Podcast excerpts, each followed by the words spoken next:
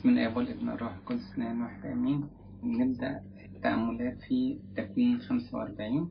تكوين 45 عشان خاطر نبتدي لازم نراجع تكوين 44. احنا كنا وصلنا ان اتهموا بسرقه الطاس وخاصه بنيامين اللي وجد معاه الطاس، وتكوين 44 ورانا الكلام اللي قاله يهوذا عشان خاطر يدافع عن بنيامين، في نفس الوقت اللي عبر فيه عن ثلاث حاجات مهمة جدا. أول حاجة منهم إن قد إيه الأثر في قلب أبونا يعقوب من ناحية فقدان أو غياب يوسف، والنقطة الثانية المهمة جدا اللي وضحها يهوذا إن تعلق أبونا يعقوب ببنيامين بعد غياب يوسف. النقطة الثالثة اللي وضحها قد ايه ممكن ضرر ممكن يحصل لأبونا يعقوب لو حصل ان بنيامين جاش تاني. النقط الثلاثة دي هي اللي هتدخلنا الى تكوين 45 لان اثرت جدا على نفسية القديس يوسف اللي هو بالتالي هيبتدي يعرف اخواته بنفسه. فتكوين 45 كله هينصب تحت عنوان يوسف الصديق يعلن نفسه. يوسف الصديق يعلن نفسه، فاول جزئية منه هي ايه؟ هي التعريف بنفسه، كان في العدد من 1 لغاية عدد 15. نبتدي مشيئة ربنا ونعمته يقول كده: فلم يستطع يوسف أن يضبط نفسه لدى جميع الواقفين عنده فصرخ: أخرجوا كل إنسان عني. وقتها خلاص هو كان بيكتب المشاعر، كان بيضبط نفسه، لكن وقت لما يهوذا خلص الحديث بتاعه لغاية وضح الثلاث نقط اللي أنا ذكرتهم لحضراتكم، بدأ يوسف يفقد السيطرة على المشاعر بتاعه، وبالتالي ما قدرش يضبط نفسه، وواقف قدامه إخواته، وواقف قدامه المصريين اللي هم بيشتغلوا عنده في القصر، وبالتالي هو إيه؟ صرخ: أخرجوا كل إنسان عنه. وقتها هو عايز ينفرد بس بإخواته لأن هو إيه؟ هيعرفهم بنفسه. فلم يقف أحد عنده حين عرف يوسف إخواته بنفسه. النقطة دي برضو مهمة جدا. في اللقاءين الأول والتاني كان الناس كلها شايفين والناس كلها عارفين إن إيه ده يوسف، ودول زوار ما كانوش يعرفوا إن هم إخواته. يوسف بقى كرمز للسيد المسيح في اللقاءين الأول والتاني كان يمثل موضوع الصلب والدفن، والصلب والدفن فعلا كان قدام الناس كلها. كان الموقف الأول إذا كان فيها متجهم ومعاملة جافة كان يمثل موضوع الصلب، والموضوع التاني برضه كان فيه إحنا شفناها موضوع استقبلهم وطلع لهم شمعون وعمل الوليمة وكده، كان الناس كلها حتى هو الوليمة كان فيها مصريين، فكان قدام الناس كلها. لكن هنا لما يعرف نفسه اللي هي بقى تشير إلى القيامة، قيامة ربنا، يوسف الصديق ما كانش موجود إلا مع إخوته. وربنا فعلا لما قام كانش حد شافه إلا خاصته، أحبائه، الناس القريبين بس منه. لكن وقت الصلب، وقت الدفن، كان إيه؟ كان الناس كلها، حتى الدفن كان العساكر اللي هم الرومان واليهود جم وحطوا الختم مع العساكر اللي هم إيه اللي أخدوهم من عند بيلاطس. فوقت القيامة، وقت القيامة اللي هو هيعرف نفسه لإخواته، هو ما كانش أبدا موجودين غير إخواته بس. فأطلق صوته بالبكاء، وإحنا قلنا إن كلمة البكاء اللي اتكررت مع يوسف وهو موجود في السلطة ما سمعناهاش عنه خالص، وهو موجود كعبد، هو موجود في السجن، لكن هنا بدأ يبين كده قد إيه القلب ده حنين وقد إيه هو بيتفاعل بمشاعر جياشة في المواقف مع إخواته. فأطلق صوته بالبكاء فسمع المصريون وسمع بيت فرعون. برضو كلمة سمع المصريون وسمع بيت فرعون كأنه إيه؟ كأن رغم إن هو أخرجهم خارجا، الصوت بتاع البكاء الصوت كان عادي لدرجة إن هم واقفين بره هم سمعوا وهم استغربوا. طبعا هو هيبتدي يتكلم باللغة العبرانية إن هم سمعين صح، مش فاهمين هو بيقول ايه، لكن سامعين صوت البكاء بتاعه، سامعين الاصوات اللي موجوده جوه البيت. وقال يوسف لاخوته: انا يوسف. طبعا ايه الكلمه دي؟ كلمه زي الصاعقه، لان احنا تخيل بتاعنا ان هو مات، ان هو صح احنا بعناه، احنا بقى لنا 22 سنة دلوقتي بنقول ان هو مات، ولدرجة ان احنا صدقنا الكذبة اللي احنا قلنا لأبونا عليها، والتعبير بتاعنا ان هو مفقودة وان هو مات. وبالتالي مش متخيلين خالص جزئيتين ان احنا نقابله، دي غريبة جدا كان بالنسبة لهم. لكن النقطة التانية ان هو نقابله في الجاه ده، في الملك ده، وهو ده اللي حصل برضو نفس الحكاية، ان احنا طعنا السيد المسيح، احنا انكرنا وجوده، لكن هو في المجيء الثاني نقول وسينظرون اليه كل الذين طعنوه. يبقى ايه؟ الناس اللي شككوا فيه والناس اللي طعنوا فيه والناس اللي يبقى مش هيشوفوه حي بس، لا يشوفوه حي وفي مجد كبير جدا. هو ده ايه النقطة. كانوا متخيلين انه اختفى من حياتهم 22 سنة، صدقنا انه مات، مش نلاقيه بس حي، لكن احنا نلاقيه حي وايه، وبالقوة بتاعته دي، بالايه، بالجاه ده كله.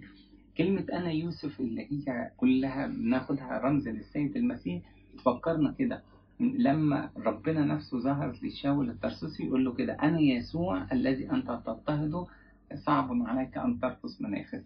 وقتها احنا نقول ايه؟ ارتاع اخوة القديس يوسف، نفس الفكرة، ارتاع شاول نفسه، ارتاع كل الناس اللي معاه، والناس اللي كانوا مع شاول الترسوسي نفس الفكرة، هم ما كانوش سمعين غير ايه، شايفين نور، ومش متحققين من الشخصية اللي موجودة، وفي شاول بيرد، لكن الصورة كلها ما كانتش واضحة ليه.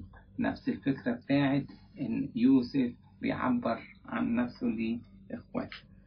انا يوسف احي ابي بعد. احي ابي بعد برضو دي لازم نراجعها ليه، لان هو لسه احنا مخبرينه ان حال ابوك ايه، وان احنا لو احنا رجعنا من غير بنيامين هيبقى حاله ازاي. فكلمة احي ابي بعد احنا عمالين نأكد لك ان هو حي، لكن ده هو اول سؤال يبتدي يقوله يوسف وقت لما يعلن عن نفسه ان هو يوسف. كان الشغل الشاغل بتاعه هو ابويا حي ولا، او كأنه بالتعبير بتاعه. فهو استحمل ده كله ازاي؟ استحمل فراقي، واستحمل ان انا باخد منه بنيامين، واستحمل 22 سنة فاتوا هو بالحزن ده. فكأنه دهشة ان هو اتحمل الايه، التجربة دي كلها، كأنه بيقول هو ابويا يعني لسه عايش بالرجاء ان هو هيشوفني مرة تاني. فلم يستطع اخوته ان يجيبوه لانهم ارتاعوا منه. طبعا ده رد الفعل العادي اللي احنا مستنيينه، لان هم ارتاعوا منه. فحتى هو بيتكلم، هو مفيش استجابة من ناحيتهم. ليه؟ لان هم كانوا فكرينه مش فقد، لا ده حتى مات، وهم شافوه بالمجد الكبير ده. تمام. فما كانش قدامهم اي استجابة غير ان هم يحتفظوا بالصمت بتاعه. فقال يوسف لاخوته: تقدموا الي. طبعا خلاص هو حس بالذهول اللي موقف الألسنة بتاعتهم، وهم مش قادرين اصلا يتكلموا. فهو بدأ يخفف من روع المفاجأة بتاعتهم ليه. يبقى تقدموا الي دي بيعالج بيها الموقف. ونفس الفكرة اللي هو ربنا عايزنا كلنا ان احنا نقرب منه. يعني احنا لما زي ما متوقع ان هم رجعوا للورا وقت لما هو بيتكلم من الخوف ومن حول الموقف، هو عايز يخفف عنهم. فهو بيقول لهم كده لازم تقربوا لي. واحنا فعلا رب المجد عمل كده معانا. بيقول الكتاب المقدس: ولكن الآن في المسيح يسوع أنتم الذين كنتم قبلا بعيدين صرتم قريبين بدم المسيح. فربنا أبدا مش عايزنا نبعد عنه، حتى لو أخطينا زي خطايا بتاعت إخوة يوسف في حقه. لكن عايز يقول لهم دايما: تقدموا إلي، تقدموا إلي. فتقدموا. طبعا هم مش قادرين يتكلموا، هم بس بينفذوا اللي هو بأمورهم بيه. فقال: أنا يوسف أخوكم. مع أنه هو في الأول قال كلمة أنا يوسف، فرجع تاني يأكد عليها في نفس الموقف: أنا يوسف أخوكم الذي بعتموه إلى مصر. يبقى إذا حول الموقف اللي احنا فيه إن في خطية كبيرة عملناها في حقه، والخطية دي استمرت سنين طويلة. واحنا بالمواقف المتتالية اللي احنا شفناها في الأصحاحات اللي فاتت قدمنا توبة خلاص عنها، وشعرنا بندم وقمة الشعور بالتوبة والندم اتحققت دلوقتي في الموقف بتاعنا تجاه بنيامين. فوضح ان ايه، ان في قلوب اتغيرت وفي توبة بتتقدم، وعشان خاطر كده هو قال احنا خلاص خلينا نعالج المشكلة الاساسية علشان خاطر النفوس فعلا تستريح. هنلمس هنا حكمة القديس يوسف وقد ايه الغفران ممكن يوصل بقلب متواضع، قلب وديع يقبل اخطاء الغير ويتعامل معاهم حتى من غير ما يجرحهم.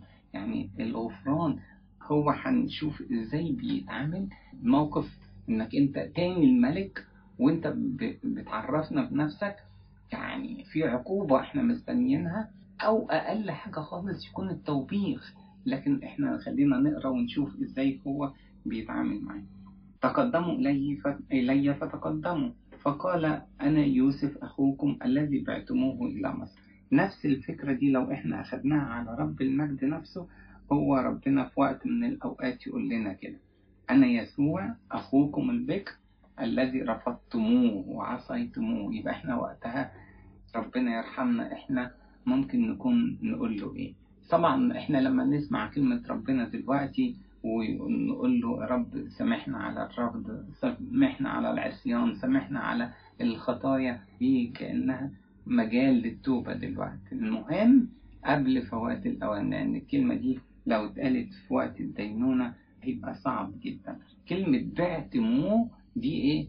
زودت، يعني احنا خايفين منك انت لما جبت سيرة بعتموه ده احنا ازدادنا ايه؟ ندم وخوف. تقدموا الي مش ماشية خالص مع كلمة بعتموه، ده احنا ايه؟ هنرجع لورا زيادة وهنبعد خوفا من العقاب اللي مستنينا نتيجة الخطية بتاعتنا دي. وهو ايه برضو لازم نفتكر كده احنا تعاملاتنا مع يوسف ان احنا بعنا، وبعنا بفضة رخيصة، لكن ايه تعاملات رب المجد، يعني احنا بعناه احنا طلبناه، ايه التعاملات بتاعت رب يهبنا حياة أبدية. وهو ده اللي ايه اللي يوسف عايز يعمله دلوقتي، ان هو هيفتح ليهم باب المغفرة علشان خاطر يديهم عطايا كتير.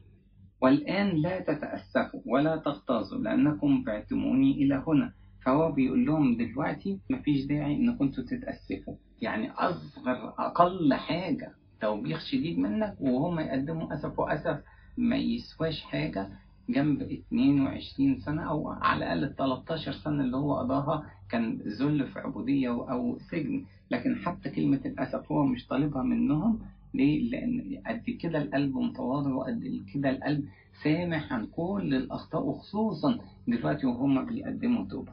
فهو عايزهم مش يتقدموا بس باجسادهم، لكن فعلا عايز يقول لهم ان القلوب كمان لازم تتفتح والقلوب ايه تتغير، لان احنا فعلا السماح او الغفران كان ايه كان موجود. وهو في نفس الوقت بالوقت اللي بيقول لهم بعتموني اخوكم الذي بعتموه، في نفس الوقت بيقول لهم ايه، بيقول لهم على المغفرة. المغفرة جاية منين بقى؟ لا تتأسفوا ولا تغتظوا. التغتظوا دي طبعا ايه، انا بغض من نفسي ازاي انا اخدت الموقف ده، وازاي اخويا كان يسوى عندي 20 من الفضة بس، وازاي انا جه في وقت من الاوقات ان انا ما اسمعش حتى صرخات الاسترحام بتاعته، فبتغض من نفسي. وهو بيقول لهم خلاص يعني ايه مش عايز كلمة اسف ولا تتغاظوا من نفسكم لانكم بعتموني الى هنا. وبيعلل بقى، يعلل يقول لهم ايه هي الفكرة، لانه لاستبقاء حياة ارسلني الله قدامكم. والكلمة دي هيكررها لهم عشان يفهمها لهم ويأكدها كذا مرة، ان انتم بعتوني دي خلاص مش هيجيب سيرتها كتير، لكن اللي هيأكد عليه كل شوية ان خطة ربنا كانت عايزة كده، او كانت بتسمح ان هو يستخدم الشر بتاعكم دوا علشان خاطر خير كتير برضو ليكم. يعني الشر اللي انتوا قدتوه ربنا يحوله الى خير، ومش خير بس للبشر، ده خير كمان ايه ليكم انتم. فدلوقتي بدأ يلمس الخطة ويوضحها لهم. والكلمة بتاعت استبقاء حياة ارسلني الله قدامكم، يبقى قدامكم انتم، ان ربنا بعتني علشان خاطر زي بهيئ لكم الطريق. يعني زي لما يتقال عن القديس يوحنا المعمدان مثلا، هذا العظيم جاي يهيئ الطريق قدام رب المجد. يوحنا المعمدان خادم لربنا بيهيئ له الطريق، فربنا فبيشوف القديس يوسف في التواضع بتاعه بيقول له ايه ده ربنا بعتني قدامكم عشان استبقاء حياة ليكم انتم، ينقذكم انتم من الجوع والفقر والموت وجوعا وكده يعني. فبيقول لهم كده. يبقى اذا ايه الهدف من الخطة دي كلها؟ استبقاء حياة، واستبقاء حياة جاي من المنفعة لكل، لكن ايه قدامكم انتم، انا جاي علشان خاطر قدامكم.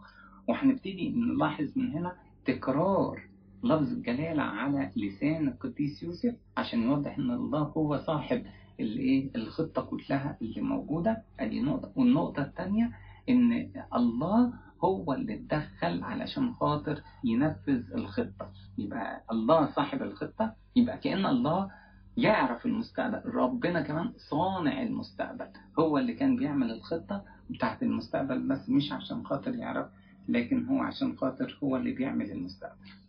لأنه الاستبقاء حياة أرسلني الله قدامكم، لأن للجوع في الأرض الآن سنتين. فهو بدأ يقول لهم يعني إيه كلمة استبقاء حياة، فهو عايز يوضح لهم المجاعة اللي انتوا عايشين فيها والجوع اللي انتوا عايشين فيه هو كان موجود وحيستمر. وخمس سنين أيضا لا تكون فيها فلاحة ولا حصاد. يبقى إذا إيه بيقول لهم الوضع ده مش قرب ينتهي، ده احنا كده احنا في السنة الثانية واحنا قدامنا لسه كمان 5 سنين. فقد أرسلني الله قدامكم، ادي ايه التكرار اللي احنا بنقول استبقاء حياة. استبقاء حياة يعني كأنه هو بيقول كل الأشياء تعمل معا للخير للذين يحبون الله.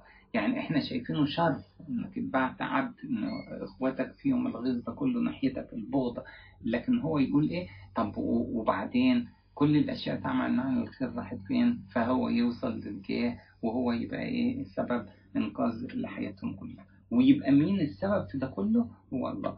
فقد أرسلني الله قدامكم، يبقى ربنا هو السبب، وقدامكم الخير ده جاي ليكم انتم، ليجعل لكم بقية، ادي المهمة بتاعتي عشان ما يفتكروش ان عايز انتقم، بقية في الأرض، ولا يستبقي لكم نجاة عظيمة. عايز ايه ربنا يديكم نجاة عظيمة. فيبقى واضح جدا في القديس يوسف انه خلاص بقى ينسى نفسه من ناحية ايه، من ناحية يلا فين الانتقام نتيجة البغض نتيجة الذل ده كله، ينسى نفسه جدا، عبر عن حب لإخواته والغفران لدرجة أن لا تتأسفوا ولا تغتاظوا، وعبر عن إحساسه أنه لازم يقربوا منه تقدموا إليه، وعبر عن أن الله هو صاحب الخطة اللي بينفذها ربنا بشكل فائق جدا من ناحية الحكمة ومن ناحية التدبير الإلهي الرائع جدا، علشان خاطر في الآخر ينقذ بشر كتير وكمان ينقذهم هم أصحاب الخطية الأساسية. ليستبقي لكم نجاة عظيمة. نجاة عظيمة دي لازم نفهمها برضو، إن المجاعة احنا قلنا هتأثر حتى على الأرض، تأثر على الحيوانات الغير ناطقة، تأثر على الناس، يعني ممكن تكون سبب هلاك لناس كتيرة، لكن نجاة عظيمة دي تيجي عن طريق يوسف. دي على فكرة ليها برضو مردود في العهد الجديد. كيف ننجو نحن إن أهملنا خلاصا هذا مقداره؟ هذا مقداره الخلاص العظيم اللي ربنا عمل. إزاي إحنا ننجو؟ لا أكيد مش ننجو. يبقى قدامي حاجة اسمها نجاة عظيمة، في حاجة اسمها إيه هلاك. لو أنا قبلت ربنا ومشيت في وصاياه وقريت كلمته وسمعت، يبقى أنا أنجي نفسي نجاة عظيمة. يوسف رمز للسيد المسيح يقول لي أنت قدامك نجاة عظيمة. أو كيف ننجو إن أهملنا، يبقى ما فيش نجاة عظيمة، كأني بجري بعيد عن النجاة. يبقى إيه زي ما هنشوف هنا هيقول لي إن في هلاك عظيم لو أنت بعدت عن يوسف الحقيقي اللي هو رب المجد نفسه. فالآن ليس أنتم أرسلتموني إلى هنا بل الله. يبقى شوف هو التكرار بتاع لفظ الجلالة، وفي نفس الوقت إن هو اللي أرسلني، مش أنتم. خلاص ما بقاش يكرر كلمة بعتموني. لو ما نراجع النص مفيش تكرار اللي بعتموه اللي هو قالها مرة، لكن في تكرار لكلمة أرسلني الله، أو أرسلني الله قدامكم، أو أنتم ليس أنتم أرسلتموني إلى هنا بل الله. هو ده اللي إيه اللي عمال يأكد عليها، لفت النظر ناحية ربنا والخطة بتاعته، بعيد خالص عن إن في أي روح بغضة ناحيتكم أو انتقام. وهو قد جعلني أبا لفرعون. أبا لفرعون دي معناها إن هو صاحب المشورة بتاع فرعون، كانت تقال الوزير الأول أو رئيس الوزراء، يعني مكانة رئيس الوزراء، لأن فرعون كان يرجع له عشان خاطر ياخد المشورة منه. فكأنه هو اللي بيقول لفرعون، أو خصوصا يوسف هو قال له كده إن هو التاني بتاعه، إن هو زي ما قال كده سيدا لكل بيته، فيبقى هو كان أبا لفرعون بمعنى إن هو صاحب المشورة. وفعلا كان فرعون سايب له إيه؟ سايب له اتخاذ القرارات كله، حتى أعطاه الخاتم اللي هو هينفذ بيه القرارات، هو ياخد القرار وهو اللي كان ينفذه. فهو بدأ يقول لهم وهو قد جعلني، مين بقى؟ هو ربنا. يبقى إذا بدأ يقول لهم إن الخطة الإلهية موجودة، واللي أنا واصل له دلوقتي بسبب ربنا. برضو إنكار للنفس، تواضع، هو عايز يوضح لهم إن ربنا هو اللي اشتغل بنعمته فيه عشان خاطر نوصل لكده. وهو قد جعلني أبا لفرعون وسيدا لكل بيته ومتسلطا على كل أرض مصر. يبقى كل الجاه اللي انتوا شايفينه فيا ده برضو بفضل نعمة ربنا. ما فيش مكان خالص للكبرياء، يعني لا روح الانتقام موجودة فيه، بس روح المسامحة وغفران واتساع القلب اللي ممكن يتغاضى عن 13 سنة ذل. لا، في نفس الوقت كمان مفيش أي روح كبرياء في إنسان متواضع، هو حاسس إن ربنا هو اللي مالك حياة القديس يوسف. إحنا نعرض عليه الخطية، كيف أصنع هذا الشر العظيم وأخطئ أمام الله. يعني هو مش شايف حد غير ربنا. يجي عند فرعون يكلمه عن ربنا، لدرجة إن فرعون نفسه هو اللي يجيب سيرة ربنا ويقول له إحنا هنلاقي فين إنسان زي كده فيه روح الله. يرجع رئيس بيته بقى يتكلم على إلهكم وإله آبائكم هو اللي اداكم الكنز في عدالكم. فيعني كل، مش هو بس بيقول، لا ده كل اللي حواليه كمان بقى يتعلموا يقولوا كلمة ربنا. فهو لما يجي يتكلم على المجد اللي هو فيه بيقول لهم المجد، وده اللي يخلينا احنا كلنا نتعلم، سواء كان موقف يبقى ازاي احنا نغفر، مدرجة الغفران اللي حتى مش مستني كلمة أسف من الطرف الثاني. ولما أبص على تحقيق نجاح في حياتي، مركز عالي أنا وصلت له، أدي المجد كله لربنا اللي هو إيه؟ هو قد جعلني أبا لفرعون وسيدا لكل بيتي ومتسلطا على كل أرض مصر. ولما أرجع تاني بالتاريخ بتاعي أقول ربنا هو اللي عمل الخطة دي وأرسلني قدامكم ليستبقي لكم نجاة عظيمة.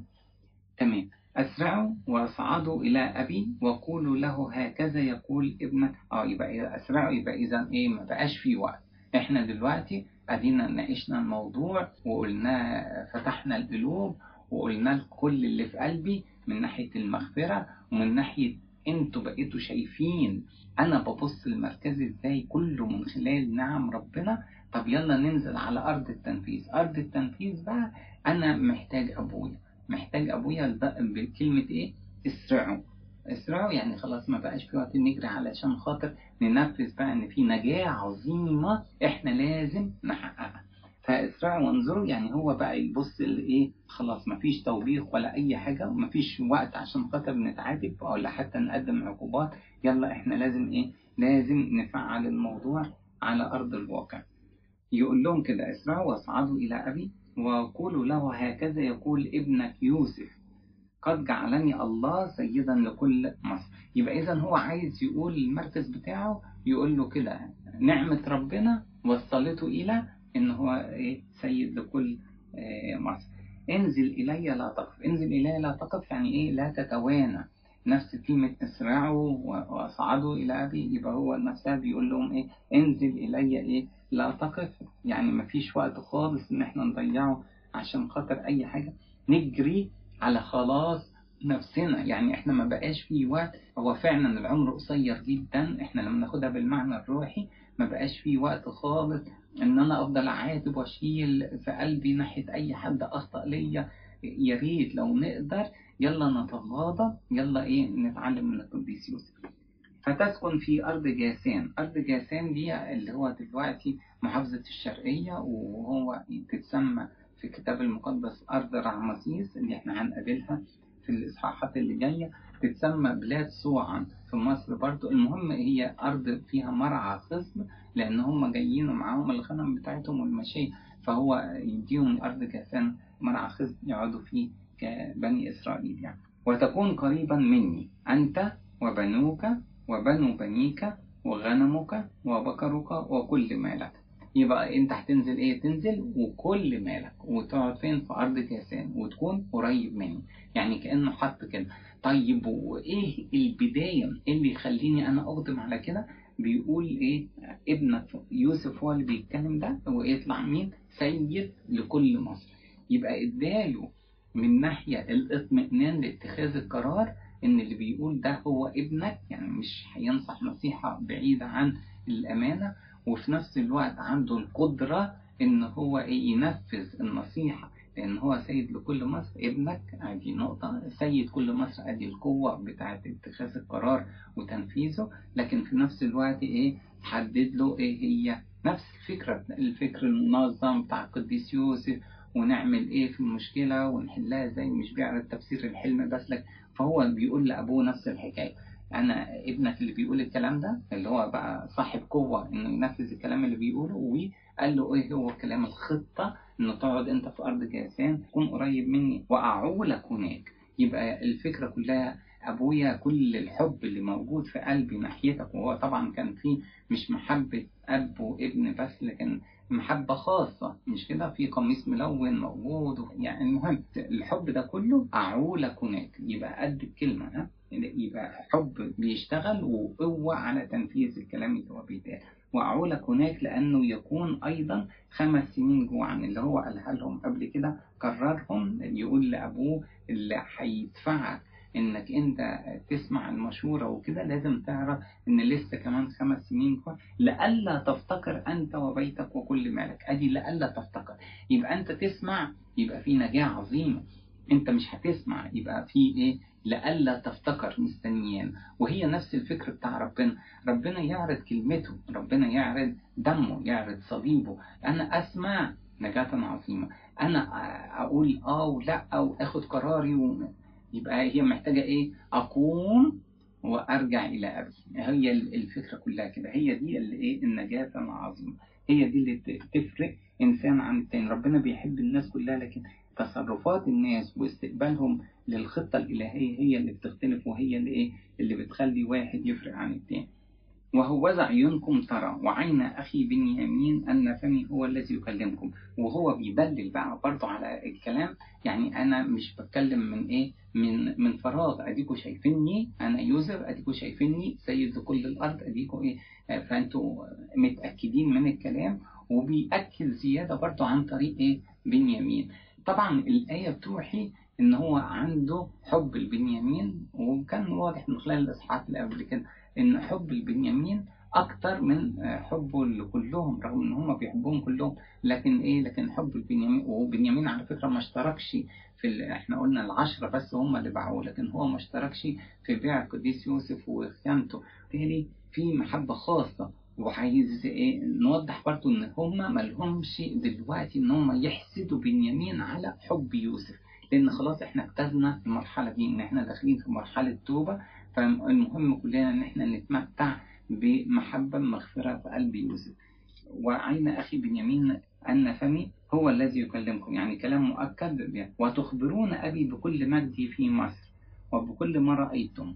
وتخبرون ابي بكل مجدي في مصر دي جميلة ليه؟ لان المجد اللي انتوا شايفينه ليا في مصر هو اصبح للاسرة كلها. يعني شوفوا التواضع بتاع القديس يوسف. يبقى إذن إيه؟ نعمة ربنا هي اللي وصلتني، وأنا ابن فرعون، أنا إيه؟ سيد لكل بيت، وأنا متسلط على أرض مصر، أنا سيد كل الأرض. لكن إيه؟ المجد ده كله اتحول لمجد لبيت يعقوب، ما هواش مجد للقديس يوسف كشخص، لكن هو كده. تخبرون أبي بكل مجدي في مصر، يعني المجد ده أصبح لإيه؟ لأسرتنا كلها. وهو ده الشعور الرائع بتاعه، إن هو ما انفردش عشان خاطر يقول إيه؟ السلطة بتاعته هي كده وخلاص. النقطة الثانية اللي لازم نخلي بالنا إن هو تأكيد إن يوسف قادر إنه يعمل الكلام ده. كلمة أعولك موجودة في المقدرة بتاعته، ليه؟ لأن هو عنده المجد ده كله في مصر، فقادر إنه ينفذ كلمته ويعول أسرة القديس يعقوب. لأن برضو قرار بتاع أبونا يعقوب هو اللي هياخد جزء من المسؤولية بتاعته، هو اللي قطع، هو اللي نزل، فهو لازم يكون عنده الطمأنينة إن القرار صح. فهو بيأكد عليه كده، تخبرون أبي بكل مجدي في مصر. تخبرون أبي بكل مجدي في مصر برضو إحنا لازم نقول كده إن إحنا كلنا لازم نخبر بمجد السيد المسيح، نخبر بمجد السيد المسيح قدام العالم كله إن ربنا هو اللي غيرنا، وهو طبعا مش بالكلام لكن بالتصرفات بتاعتنا وتطبيق الإنجيل في حياتنا إن يبقى إنجيل معاش. لكن كمان تخبرون أبي بكل مجد في مصر إن إحنا وقت الصلاة نشكر ربنا جدا على كل المجد اللي هو عمله لنا، الفداء، الصلب، القيامة، الأسرار الكنيسة اللي بيغدق علينا نعم ياما، المجد اللي ربنا اداهولنا كأولاد ربنا لازم نشكر ربنا. فكأننا بنمثل أمام الله الآب بنخبر بمجد عظيم جدا لرب المجد عمله لنا، سواء كان تقديم الفداء ولا فتح باب الفردوس لينا إحنا رعية ليه. تخبرون أبي بكل مجد في مصر وبكل ما رأيتم وتستعجلون وتنزلون بأبي إلى هنا. يبقى فيها كلمة أسرعوا واصعدوا إلى أبي، فيها إيه؟ تستعجلون وتنزلون بأبي. يبقى الحياة الروحية ناخدها بالمعنى الروحي بقى، الحياة الروحية ما بقاش فيها أبدا يلا انتظار اتخاذ القرار على مهلنا، لا مفيش كده، ده أقوم وأرجع إلى أبي. هي القاعدة إن في فكر خلاص، في ندم، في تقديم توبة، في جري في الطريق الروحي، لأن إحنا مش ضامنين خالص ربنا دي كتلة العمر بس لكن مش ضامنين خالص اللحظة اللي جاي، وبالتالي هي فيها تستعجلون، هي فيها يلا أسرع. إحنا خلاص عرفنا الطريق وعرفنا إزاي إن إحنا نجري على النجاة العظيمة، يبقى لازم لازم ننفذ. ثم وقع على عنق بنيامين أخيه وبكى.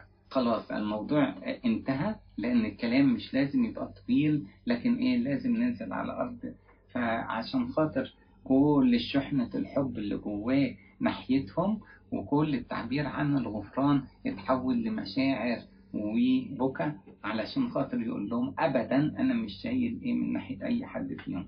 فابتدى بيه بنيامين عشان خاطر يفرغ عنده كل شحنة الحب اللي بقى لها سنين طويلة. وبكى بنيامين على عنقه وقبل جميع إخوته وبكى عليهم، مش رياء أبدا، لأن السلطة بتاعته والمكانة بتاعته مش بتسمح له أبدا إن هو يكون مرائي وهم ضعاف جدا، لكن حب فعلي ومغفرة من القلب والاشتياق إن هو يعبر لهم إن هم لازم يقدموا ثمر التوبة متجدد في حياته. وبكى عليهم وبعد ذلك تكلم إخوته معه. يعني الوقت ده كله لسانهم مربوط من الدهشة ومن حول الموقف، وبالتالي ما كانوش قادرين يتكلموا، وهم بدأوا يتكلموا بس بعد لما بدأت مشاعرهم تظهر. ليه؟ لأن هو البكاء ده قرب القلوب جدا من بعض. ده الجزء الأول إن القديس يوسف عرف إخواته بنفسه، لكن الجزء الثاني هنوصل إن فرعون يدعو أسرة القديس إلى مصر. فإحنا بتيجي من آية 16 لآية 24. أوضح بس النقطة دي، إحنا على فكرة قاعدين في فلسطين وسينا زي كل الناس إن في مجاعة وبدأنا نعاني، وممكن ننزل لأرض مصر علشان خاطر نشتري ونرجع تاني. الطريقة دي قال له لألا تفتقر، يعني أنت لازم تيجي تقعد هنا لألا تفتقر. طيب الدعوة دي جاية من مين؟ جاية من يوسف. فإحنا لو داخلين أرض مصر بالدعوة بتاعت القديس يوسف، بس انتوا جيتوا هنا نتيجة ان كنتوا هربانين من الجوع، محتاجين للخير بتاع أرض مصر كده، لكن دلوقتي ربنا هيتعامل مع الموقف بقى، يورينا ده انتوا داخلين رافعين راسكم، مش انتوا جايين مذلين جعانين، مع ان هم كانوا فعلا في مجاعة وهم محتاجين للخير بتاع أرض مصر، لكن تيجي الدعوة من فرعون نفسه، تعالوا زي شرفونا بوجودكم معانا في مصر. فرعون يحب جدا القديس يوسف، ويوسف خلاص بينقذ البلد، وهو اللي صاحب الفكر ده كله اللي بقالنا 9 سنين، لأن هم 7 سنين وسنتين المجاعة، 9 سنين عارفين مين هو يوسف، وعارفين قلب يوسف وتفكيره ازاي وحب يوسف وطريقة تعاملاته اللي خلتنا كلنا نحبه ونحب إلهه. الفكر ده كله إن احنا عايزين نرد جميل للشخصية العظيمة دي، فجات الفرصة لفرعون إن هو يرد جميل لقديس يوسف في المجال ده. طيب دي جزئية، وهنشوف إزاي فرعون عبر عن حبه وعن مكانة يوسف في قلبه إزاي. النقطة الثانية اللي إحنا لازم نلاحظها في فريق تاني اسمه عبيد فرعون. عبيد فرعون دول على فكرة يوسف ده عبد عبراني، على فكرة يوسف ده غريب، عبد وعبراني غريب عن البلد، ما هوش مصري زي المصريين اللي احنا افتخر بيهم، لا ده هو جايب جنسية مختلفة، وبعدين على فكرة هو بقى تاني الملك. يبقى أنا من ناحيته أنا يعني كان حقدي لي أخذ المكانة بتاعت المصري أو أخذ مكانتي أنا اللي ممكن أتمتع بيها وأخذ المجد ده كله. يبقى إذا أنا أكن لي بغضا أبدا أبدا. القديس قادر يأسر كل القلوب حواليه. عشان خاطر كده احنا هنشوف في النص فرعون يتكلم إزاي. عبيد فرعون يأيده تفكير فرعون إن الراجل ده لازم يتخدم، لازم يبقى فيه رد جميل، كأنه وفاء لدين، كأنه دين علينا إن إحنا نقدم لأسرته كده بس أقل حاجة ممكن نقدمها شغل. فربنا استغل الموقف ده علشان خاطر يخدم بيه كل بني إسرائيل، يدخلوا وهم إيه جايين بدعوة من فرعون نفسه إن هم يشرفوا البلد. وده إحنا هنشوفه في النص إن هم مبسوطين جدا فرحانين جدا إن هم موجودين. وسمع الخبر في بيت فرعون. إحنا قلنا هنا إيه؟ هنا سمع المصريون وسمع بيت فرعون في آية 2 حكاية البكاء ومش عارف إيه. بس المهم وصل الخبر دلوقتي لفرعون. وقيل جاء إخوة يوسف. شوف الخبر وصل إيه؟ خلاص ظهر له أهل. إحنا عايزين ناخد الفرصة إن إحنا نرد الجميل بتاعه. فحسن في عيني فرعون وفي عيون عبيده. دي بقى الجملة الرائعة جدا اللي تقول لك الأمانة بتاعته في الشغل، مش هو وصل للمنصب وبدأ يتخلص من المنافسين ليه، لا أبدا. الحب اللي موجود في يوسف والشخصية بتاعته تجذب كل القلوب ناحيته وتخلي إيه كل الناس متمنيين الفرصة إن إحنا نقدم له خدمة، نعبر له عن حبنا امتناننا لكل اللي بيعمله. فقال فرعون ليوسف كل إخوتك افعلوا هذا. يبقى إيه فرعون على فكرة هو أبا لفرعون، عايزين نقول كده. فكله فرعون عمال يقول له طب نعمل إيه في الموضوع ده، طب نعمل إيه؟ لما جه الموقف ده هنشوف فرعون إيه ياخد القرارات. وهنشوف إيه يؤمر القديس يوسف. يبقى القديس يوسف على حرج أجيب أهلي وهيقولوا إيه وبعدين أعولهم وأقعدهم فين. ففرعون هيشيل عنه الحرج ده تماما وهيصدر أوامر ليوسف اللي احنا قلنا عليه أبا لفرعون. هيصدر أوامر ليه إنه ينفذ. بقى التنفيذ ده إيه؟ إكرام أهلك. يبقى إكرام أهلك مش عن طريق إنك أنت إيه متحرج من الموقف، عن طريق أمر جاي لك من فرعون إنك أنت إيه لازم تنفذ. كل إخوتك افعلوا هذا، حملوا دوابكم وانطلقوا اذهبوا إلى أرض كنعان.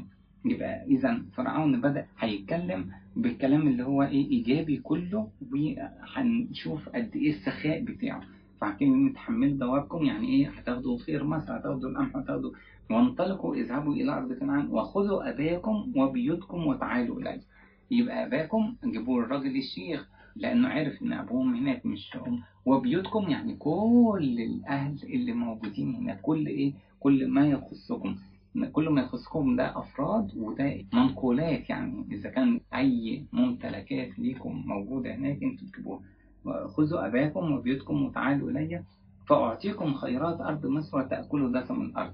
يبقى إذا أنتم مش جايين طمعانين في خير الأرض، أنتم مش جايين مذلين عشان أنتوا كنتوا موجودين في مجاعة، لا أنتوا جايين علشان خاطر فرعون نفسه هو اللي بيقول وبيقول لكم إن كنتوا ترضوا وتشرفونا في مصر.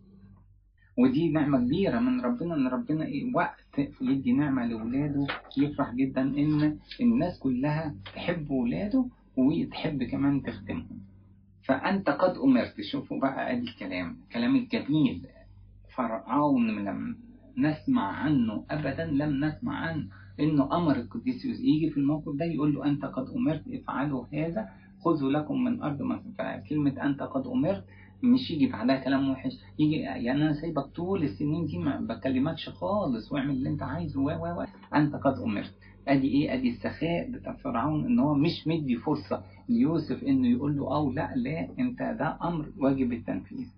افعلوا هذا خذوا لكم من أرض مصر عجلات لأولادكم ونسائكم واحملوا أباكم وتعالوا. يبقى خير مصر ده هو يفكرنا تاني عشان القديس يوسف مثل لرب المجد نفسه. خير مصر كل الغنى بتاع السماء اللي ربنا عايز يديهولنا. طيب اللي يوصلني أصلا للسماء والخير السماء. العجلات دي تشير إلى كل أسرار الكنيسة، وصاية النعمة، وصاية الخلاص اللي ربنا اداها، كلمة ربنا نفسه اللي ممكن توصلنا. يبقى خير مصر هو خير السماء اللي احنا كلنا نتمنى نوصل له عن طريق العجلات اللي هي وصاية النعمة. ولا تحزن عيونكم على أساسكم، ادي النقطة الثانية. شوف فرعون يعني درجان، طب انا عندي ممتلكات وجايز اقدر اجيبها، جايز حاجات تانية ما اقدرش اجيبها، ما تشيلش هم. لا تحزن عيونكم على أساسكم، مش مهم الحاجات اللي انت مش قادر تجيبها ولا تفكر فيها. ليه ولا تفكر فيها؟ لأن خيرات جميع أرض مصر لكم. أنا بقول لكم على خير أرض مصر كلها تحت أمركم أنتم. يبقى نفس الفكرة بتاعت معرفة ربنا فين هو في حياتي. يبقى هل لما أعرف ربنا وأخسر أي كانت الخسارة المادية اللي أنا هتلحق بيها، يبقى أشوفها إزاي، أقدرها إزاي. نشوف بقى قديس بولس الرسول يقدرها إزاي. ما كان لي ربحا فهذا قد حسبته من أجل المسيح خسارة، بل إني أحسب كل شيء أيضا خسارة من أجل فضل معرفة المسيح يسوع ربي، الذي من أجله خسرت كل شيء وأنا أحسبها نسايا لكي أربح المسيح. يبقى أنا عندي هدف واحد اسمه أعرف ربنا، أربح المسيح. طب وبقية الحاجات اللي أنت خسرتها، مكانتك، ثقافتك، المستقبل بتاعه، لأن مستقبل القديس بولس كان معروف هيوصل في المجتمع اليهودي والمجتمع الديني اليهودي كمان. المهم الكلام ده كله نفاية بالنسبة لي، أنا شايفها نفاية لكي أربح المسيح. نفس الفكرة هنا، لا تحزن عيونكم على أساسكم. هتخسروا حاجات، جايز هتخسروا حاجات، بس إيه المقابل؟ خيرات جميع أرض مصر لكم تحت أمركم. نفس الفكرة، خيرات السماء كلها قدامكم. فأنت لما تخسر حاجات على الأرض مهما عظمة مش ممكن أبدا إلا تطلع حاجات قديس بولس الرسول عبر عنها بكلمة نفاية ولا ليها أي أهمية. لما نقارن بخير السماوي الموجود على الأرض نعرف قد إيه هي ولا تسوى أبدا. فكلمة أساسكم اللي هو قالها هنا تعني بقى كل ما في البيت، إذا كان حاجات منسوجات، إذا كان أي أدوات ولا أي آنية. لكن إحنا لازم نبص على السماء. شوفوا الآية الجميلة يقول إن نقض بيت خيمتنا الأرضي فلنا في السماوات بناء من الله، بيت غير مصنوع بيد أبدا. فهو إحنا بصين على كده، في أشياء ترى وفي أشياء لا ترى، تمام. ففعل بنو إسرائيل هكذا وأعطاهم يوسف عجلات، أمر خلاص جاي من فرعون، فأنت من غير حرج، ده أمر أنت واجب واجب التنفيذ. إداهم عجلات. العجلات على فكرة وقتها كان بتجرها ثيران، العجلات اللي هي سواء فرعون ولا يوسف ولا كده كان بيتجرها الخيول اللي هي المركبات الملكية يعني.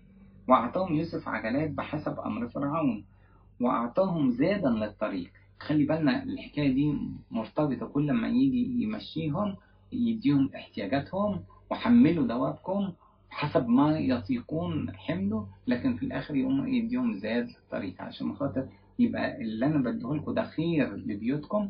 طب واحتياجاتكم في الطريق برضه أديها لكم. وده اللي فكرنا برب المجد التاني، هو يدينا كل احتياجاتنا وإحنا في الطريق. مش كده بقى، ده هو كمان يقول كده أنا هو الطريق بقى، هو كمان يبقى هو الطريق وهو الرفيق وهو اللي يسد كل العوز بتاعنا في كل مراحل معرفتنا بيه. اداهم العجلات دي أول عطية، اداهم زاد للطريقة دي تاني عطية، وأعطى كل واحد منهم حلل ثياب. حلل ثياب لازم نفتكر إن الشعوب الشرقية وقتها كانت بتعتبر إن حلة الثياب دي عبارة عن كرامة، وإحنا لما شفنا فرعون عايز يدي كرامة ليوسف يبقى ألبسه ثياب بوس، مش كده؟ فحلل الثياب عموما كانت تشير إلى إن إحنا بنكرمك قد إيه. وفي العهد القديم برضو كانت تعتبر واحدة من الكنوز، يعني الكنوز بتاعتك قد إيه غنم، قد إيه بقر، قد كده، قد إيه حلل ثياب ثمينة، كان بيعتبروها واحدة من الكنوز اللي كانت موجودة عندنا. والمردود بتاعها برضو في العهد الجديد إن الثياب نفسها تشير إلى اتحادنا بالسيد المسيح. يقول كده لأن كلكم الذين اعتمدتم بالمسيح قد لبستم المسيح. بقى الثوب بتاعنا هو نفسه السيد المسيح، فهو كرامة ليهم، اداهم حلل ثياب. أما بنيامين فأعطاه 300 من الفضة و5 حلل ثياب. 300 من الفضة يعني برضو بنيامين مميز. بنيامين طبعا احنا مش هنقول بقى ليه عشان خاطر قلناه قبل كده، بس الفكرة ان الفضة كلمة ربنا، تشير الى كلمة ربنا، وهو ده السند بتاعنا هو ده الكنز بتاعنا وهو موجود ايه في حياتنا. يبقى الفضة دايما تشير الى كلمة الانجيل، بالاضافة ايه 5 حلل، ال5 حلل الثياب اللي هي تقديس ال5 حواس لربنا. يبقى الحلل نفسها تشير الى السيد المسيح اللي قدس لنا ايه، اللي قدس لنا ال5 حواس، ودي كلها العطايا بتاعت القديس يوسف. وارسل لابيه ايه العطايا بقى اللي رايحه لابوه، 10 حمير حامله من خيرات مصر، و10 قطن حامله حنطه، وخبزا وطعاما لابيه لاجل الطريق. يبقى كلمه زادا للطريق اللي انتوا رايحينه اللي هو ايه من مصر الى كنعان. طب وارسل لابيه خير وزادا للطريق اللي هو الطريق من كنعان الى مصر. كأن القديس يوسف مع بالتفكير المنطقي والحكمة بتاعته ما نسيش حتى الزاد بتاع والده وقت لما يسافر وهو جاي من ايه من كنعان. الفكرة دي كلها لما احنا نشوف العطايا دي كلها نفتكر قد ايه ربنا بيدينا، عشان خاطر كده قديس بولس الرسول يقول ما لم ترى عين ولم تسمع اذن ولم يخطر على بال انسان ما اعده الله للذين يحبون. يبقى ربنا بيدي عطايا سخية جدا. يوسف هنا عبر عنها عطايا مادية، لكن ايه ربنا العطايا بتاعته تفوق جدا كل ايه كل العطية دي. احنا شفنا سخاء فرعون وشفنا ايه سخاء القديس يوسف، سواء اللي موجود دلوقتي ولا حتى في الزيارات اللي قبل كده، اللي كان بيعبر عن حبه لاخواته بالسخاء في العطاء. وبرضه لازم نفتكر احنا وبنقول ان ايه ان الراجل ده كان في عين اخواته كل اخ منهم يسوى 2 من الفضة، هو اتباع ب20 من الفضة، هم كانوا 10، فكل واحد اخذ. فاخويا ده يسوى في نظري بس شاقل، يعني 2 شاقل فضة بس، لكن هو هنا عطاء ياما. وده على فكرة احنا مع ربنا، انا جايز استهين بربنا وانا اكذب مثلا واجرح قلب ربنا واعتبر ايه ان حصولي انا على المركز ده واتغاضى عن وصايا ربنا، لكن شوف انا ربنا يسامحني ربنا شوية رخيص في نظري، 2 من الفضة أو 20 لو احنا خدنا مجموع 10 كلهم، لكن ربنا شايفني إيه أنا أستاهل دم السيد المسيح.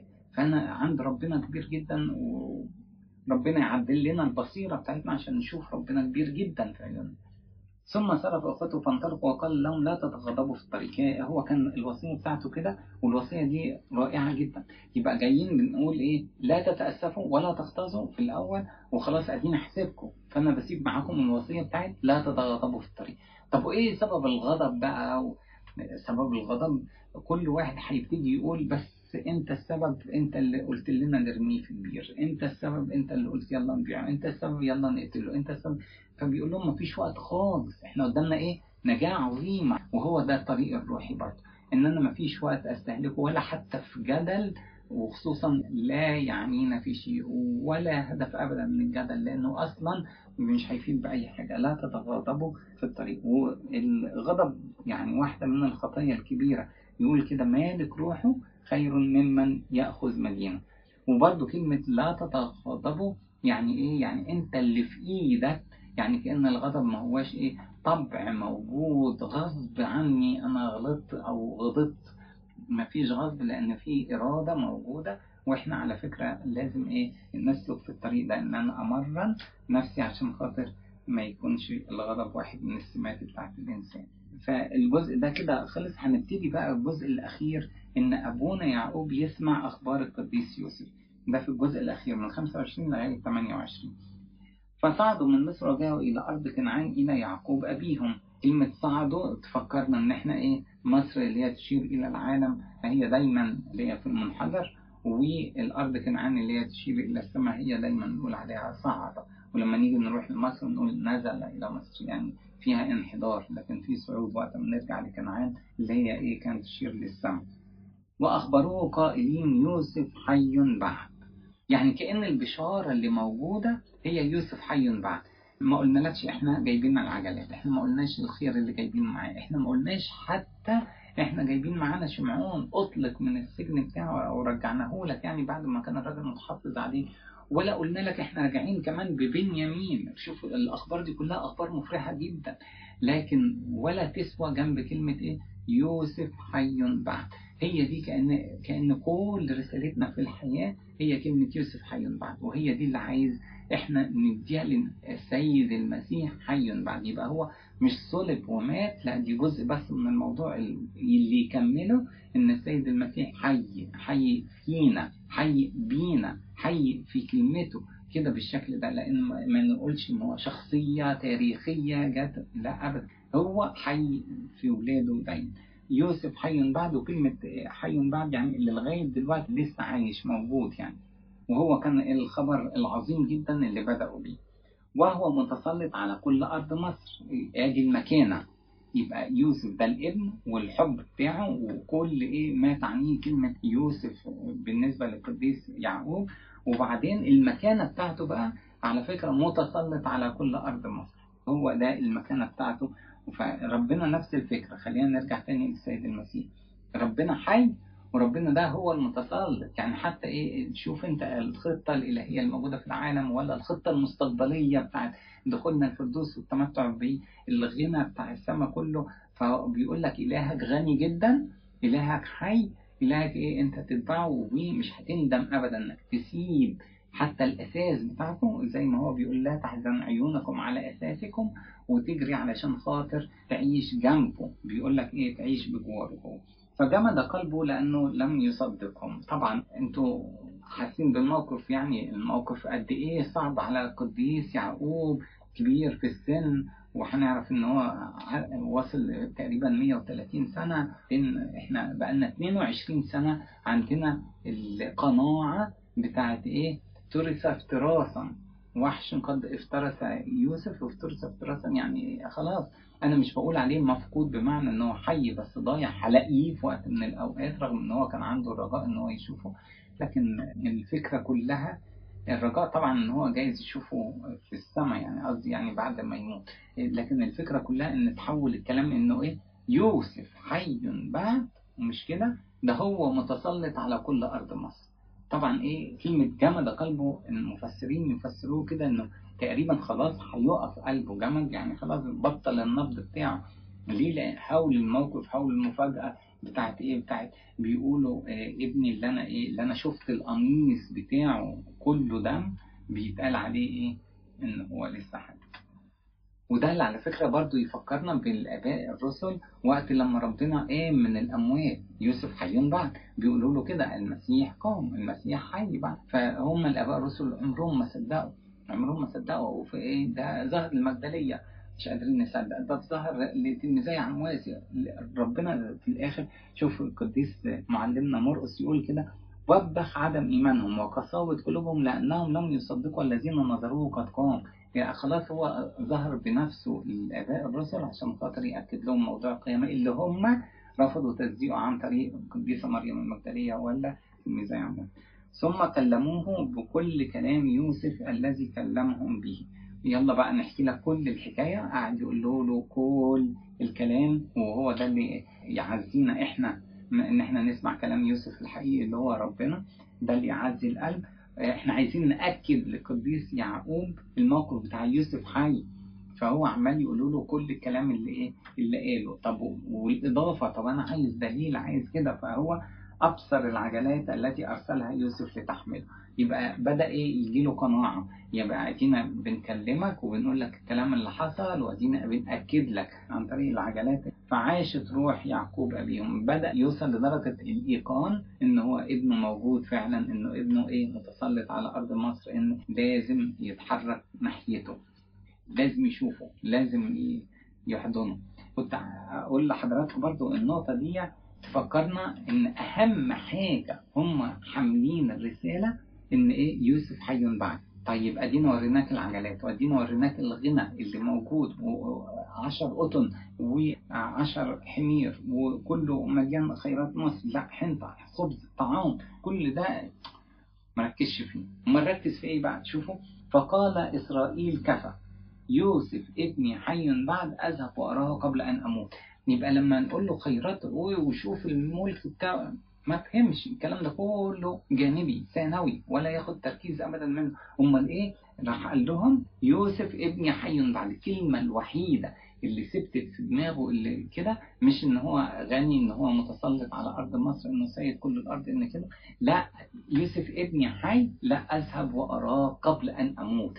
هو كانت امنيته اصلا يوسف، ايا كانت تقولي تشتغل عبد، يشتغل مسجون، يوسف ابني حي بعد، اذهب واراه قبل ان اموت. وهو ده اللي يدينا الفكره ان لو ربنا غالي علينا بالطريقه الحلوه اللي هو غالي يوسف على قلب يعقوب، يا ريت احنا نلجا له. ما يهمكش خالص بقى، احنا بنكلمك على يسوع الناصري، على نجار الناصره، احنا بنكلمك على واحد بتعوله شويه من النساء، لا هو ايه، ليس له وظيفه في المجتمع اليهودي. ده الهي، ده الهي. انا بكلمك على واحد اصلا مصلوب، ده الهي، ده انا السبب في كل دواء، خطيتي هي السبب. امال انت شايفه ايه؟ انا شايفه هو سيد كل الارض، هو متسلط على ارض مصر، هو صاحب المشوره العظمى، لانه هو اتقال على القديس يوسف قد ايه الخبره والفطنه بتاعته الموجوده. فهو ربنا ايه بالنسبه لنا؟ انا عايز ربنا عشان خيره. القديس ابونا يعقوب ما شافش كده خالص، شاف شخص يوسف مش عطايا يوسف. واحنا نفس الحكايه، احنا لما نروح ربنا شايفين شخص رب المجد نفسه وحبه، الحب الساكن جوه قلبه من ناحيتنا، وعلشان خاطر كده بنضحي بكل ثمين ورخيص عشان نوصل لايه، لربنا نفسه. فاذهب واراه يعني هو نفسه، بس هو اللي واخد اهتمام. يقول له كده: من لي في السماء معك، لا اريد شيئا على الارض. اصبحت كل امنيه القديس يعقوب ان هو يشوف ايه ابنه. عشان كده بيقول لهم كفى كفى، احنا مش عايزين ايه، مش عايزين الكلام بتاع الحكلات والخير والقطن جايبين ايه ومش عارف الكلام ده كله، كفايه الخبر بتاع ابني يوسف حي بعد، اذهب واراه قبل ان اموت. احنا كده خلصنا اصحاح 45. ربنا يدينا كلنا ان احنا نتمتع بغنى القديس يوسف، الشخصيه العظيمه جدا، غنى في الفضائل، غنى في قربه من ربنا، غنى في تعاملاته سواء كانت مع فرعون ولا مع عبيد فرعون اللي ردوا له الجميل، غنى في تعاملاته مع اخواته مع ابوه. شخصيه غنيه جدا بفضائل كتيره، ورمز رائع جدا للسيد المسيح كان موجود في العهد القديم. ربنا ينفعنا بصلواته، له المجد في كنيسته الى الابد، امين.